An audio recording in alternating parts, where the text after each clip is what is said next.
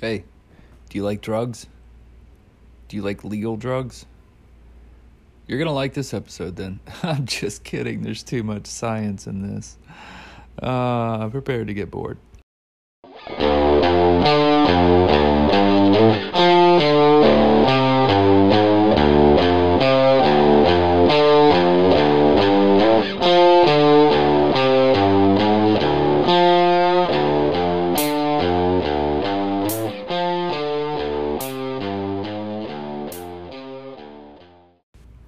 Before I get too far into this, let's just go ahead and get the uh, what is it? Too long didn't listen, I guess. Uh, let's get that out of the way. This entire thing is going to be about the people who criticize other people for taking antidepressants because of big pharma. Um, I don't know why that random goat sound came out, but it did. So this whole thing's going to be about that. It's going to there's going to be some science in there, although it's layman science. I get it. I'm not I'm not a scientist, kind of an idiot. Um and how basically cannabis doesn't fix everything. Um hate to be the bearer of bad news, I guess, but uh yeah, that's what this is going to be about. So feel free to skip it if you're not interested in any of that kind of crap. So first off, the antidepressants thing. Look, there's this notion of antidepressants being part of this big pharma conspiracy to destroy your brain. I know that sounds ridiculous because it is. It, it's absolutely ridiculous. The prevailing thought among a lot of people who hate the idea of people taking antidepressants is that we don't know what antidepressants do. They're like, well, but they don't even doctors don't even know what the hell they do and they make you into a zombie. They turn you into a zombie. You don't got no feelings about you. It's like man all right first of all little backstory.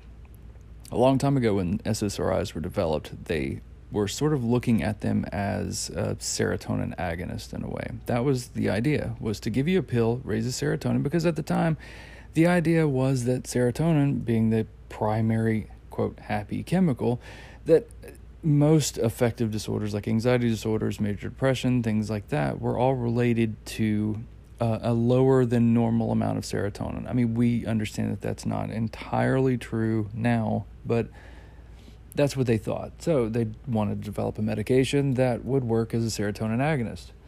So they give people the they, you know they go through the clinical trials. They give people the medication and they're a little confused because you would think that you give them a medication that is a serotonin agonist and they would immediately start to feel happy after the medication had metabolized during the normal process of you know what what 30 to 45 minutes or so.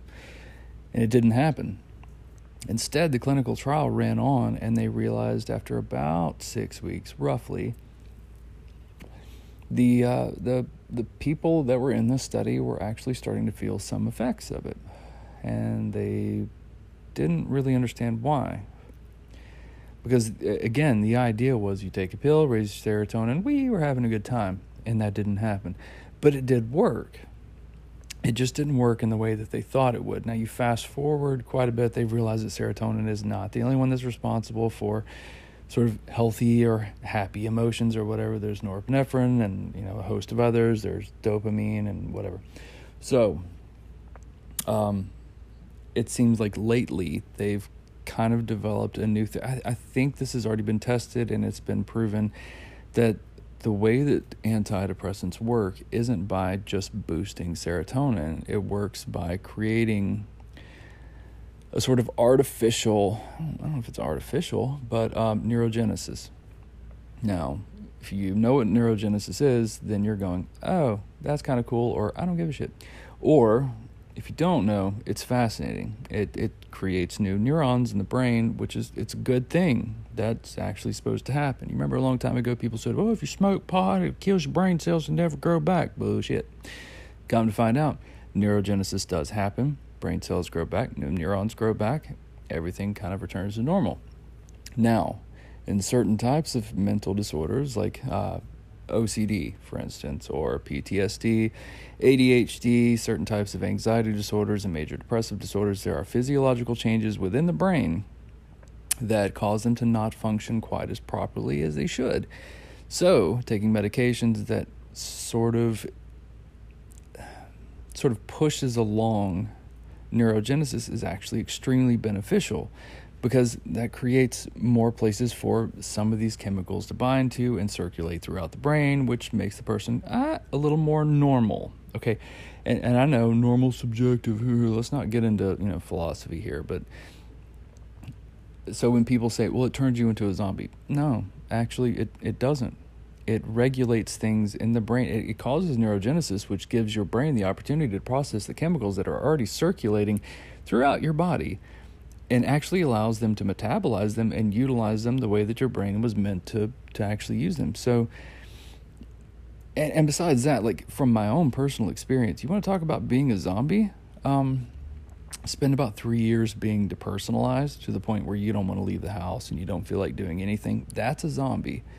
Um, it took me about six to eight weeks on Lexapro. Personal shit, I know, but took me about six to eight weeks on uh, Lexapro before I started to feel human again. And let me tell you, that was uh, it's a pretty amazing feeling, especially when you know how you used to be. I mean, I used to wake up every day with the enthusiasm of a freaking toddler.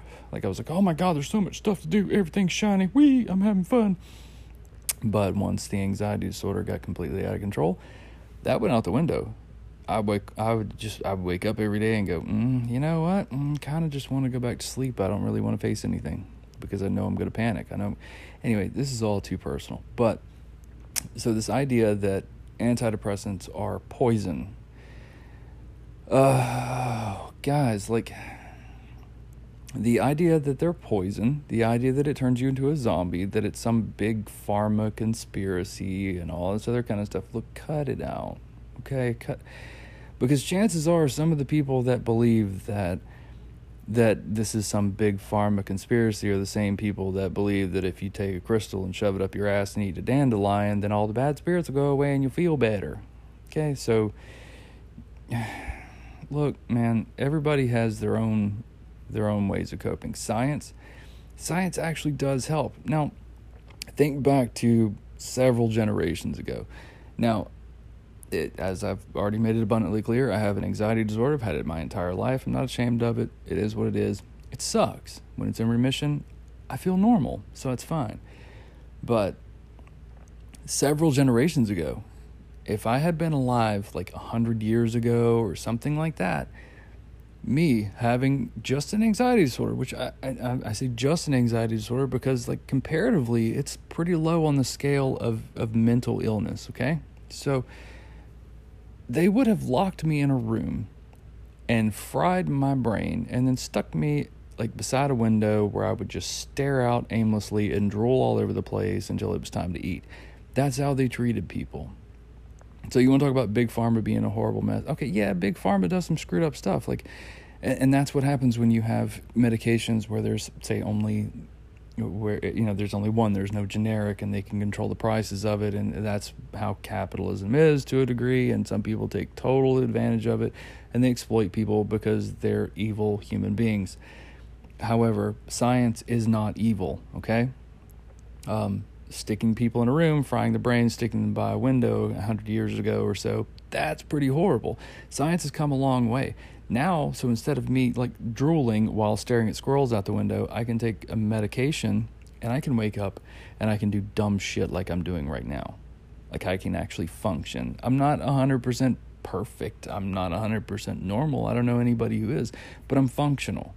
And that's what matters. So people trying to dissuade other people from taking medications that could potentially help them by utilizing some strange conspiracy is just horribly detrimental to the other person. If you take away somebody who is already at the end of their rope, if you take away some of their options that are potential treatment and that could potentially help them, then you're harming them. You're not helping them. Your advice is not helpful. It's harmful. Shut the hell up. Okay? Like, just like that guy on Reddit. It's like his advice was meaningless. He was just typing words out. It meant absolutely nothing. He would have done so much better if he had just walked outside and picked up a rock and beat himself over the head until he fell asleep. That's the equivalent of what he did. It was just that stupid. And he would have been better off doing that because at least then he would have only affected himself and not somebody else. Medications aren't the devil. They're not. You know, there are people who have, say, thyroid disorders. They have to take medicine in order to maintain a normal thyroid function. That's how medicine works. And it's good because it keeps us alive longer. It keeps us healthier longer. It keeps us happier longer. That's what it's for. And there are people with blood pressure issues, same thing. Diabetes, same thing. There are there's an innumerable amount of options. Um, and yet, for some reason, there's this stigma about taking antidepressants from some people who believe that it just severely alters your brain chemistry and turns you into a total monster. And that is the exact opposite. I, I wish that people who really felt that way would just take out their device, the one that they're using to sit and tell people that they shouldn't take stuff, and just open their little browser and Google antidepressants neurogenesis and then read through some NIH studies, some scientific literature about how that process works. It's fascinating. And then after they've read it, if they can comprehend it properly and, and they understand it and everything's great, then maybe they'll realize, well, all right, maybe they're not that big of a deal. And besides that, is it really any of your business and who really cares? If somebody else is happier and they are able to function like a normal human being, then why is it any of your business if they take medication? I mean, that is literally the equivalent of somebody looking at somebody else who takes medicine for, say, diabetes and going, you know what? If you just get out and jog a little bit and stop eating junk food, then you wouldn't need to take the medicine. None of your business. None of your business. Like, it's not. So shut the hell up. It's it's infuriating. It really is because there are so many people who who really struggle. And not only are they struggling with their internal demons, but then they have to struggle with outside people telling them that they're taking poison. And this is the part where I'm going to sort of transition into another portion about cannabis, and I know people are going to get pissed about this, and I don't really care. Like, there's going to be a little bit of an explanation beforehand. Y'all ain't going to like this, though. And now here comes the part where everybody hates me. Look, cannabis is a wonderful thing. It's a wonderful plant. It can help a whole lot of things, but it is not the answer to everything. So please, for the love of God, stop suggesting it for everything. Please, please, please. We get like you enjoy it and that's cool. We get it. Like and and I'm glad that it makes you happy. I'm glad that you guys like it whoever you are. Like I'm glad that you've had a lot of fun with it and whatever.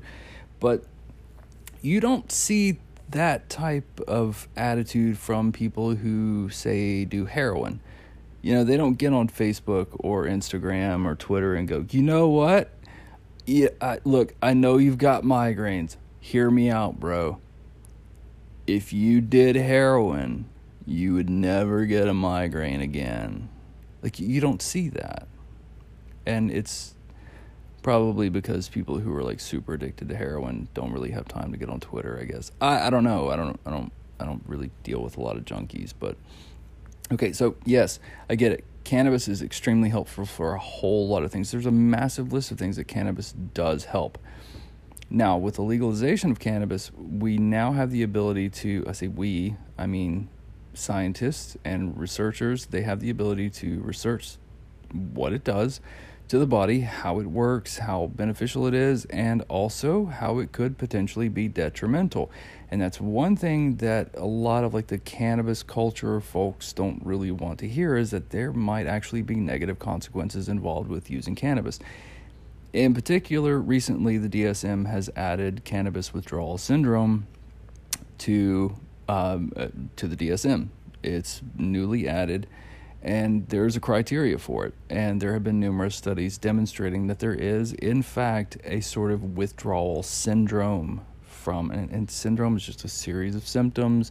It doesn't necessarily mean addiction. It doesn't mean you know whatever people are gonna. I know people are, weed isn't addictive. What the hell? And they're gonna go back to like half baked, where the guy's like, "You ever sucked dick for weed?" You know, like no, we get that. It's not. However, abrupt cessation of chronic cannabis use can actually produce symptoms similar to withdrawal. Um, and the withdrawal symptoms are similar to that of like nicotine withdrawal or heavy caffeine withdrawal, things like that, which doesn't sound all that severe.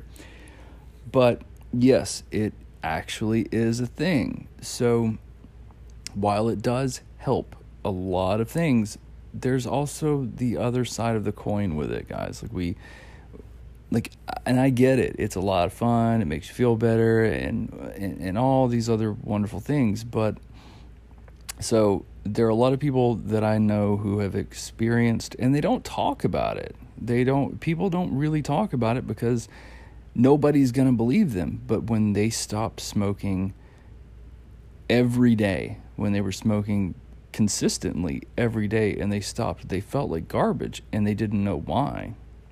Um, and the idea was, well, maybe I felt this way before I started smoking and you know it, maybe i'm just sort of feeling like a normal human being again and this sucks maybe i'll just start again come to find out actually what's happening is um, and this is scientific research. Feel free to fact check if you like to. If you feel like it i don't really uh, don't really care.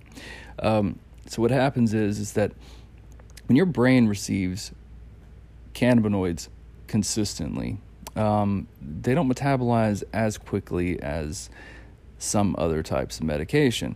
And those of you who have ever had to take a piss test for a job or something like that, you know exactly what I'm talking about because it just hangs on for a while. So it also binds to receptors for a little while longer. So you have like CB1, CB2 receptors and things like that. Cannabinoids go to them, they bind to them, your brain processes them. Yay, you feel happy, you're hungry, and whatever television show you're watching is the most amazing thing that you've ever seen in your entire life. However, at some point, when you continue to use um, for too long, you develop a tolerance. Everybody's hit that wall before, that tolerance wall. If you keep going when you've reached that tolerance where you just can't get high anymore, eventually your brain says, Well, here's the thing we have too much. So we're going to start shutting down some of these receptors because we don't need all this. And that's kind of bad because your body already has these natural endocannabinoids, and those natural endocannabinoids also have to bind to those receptors that are now flooded with sort of external cannabinoids.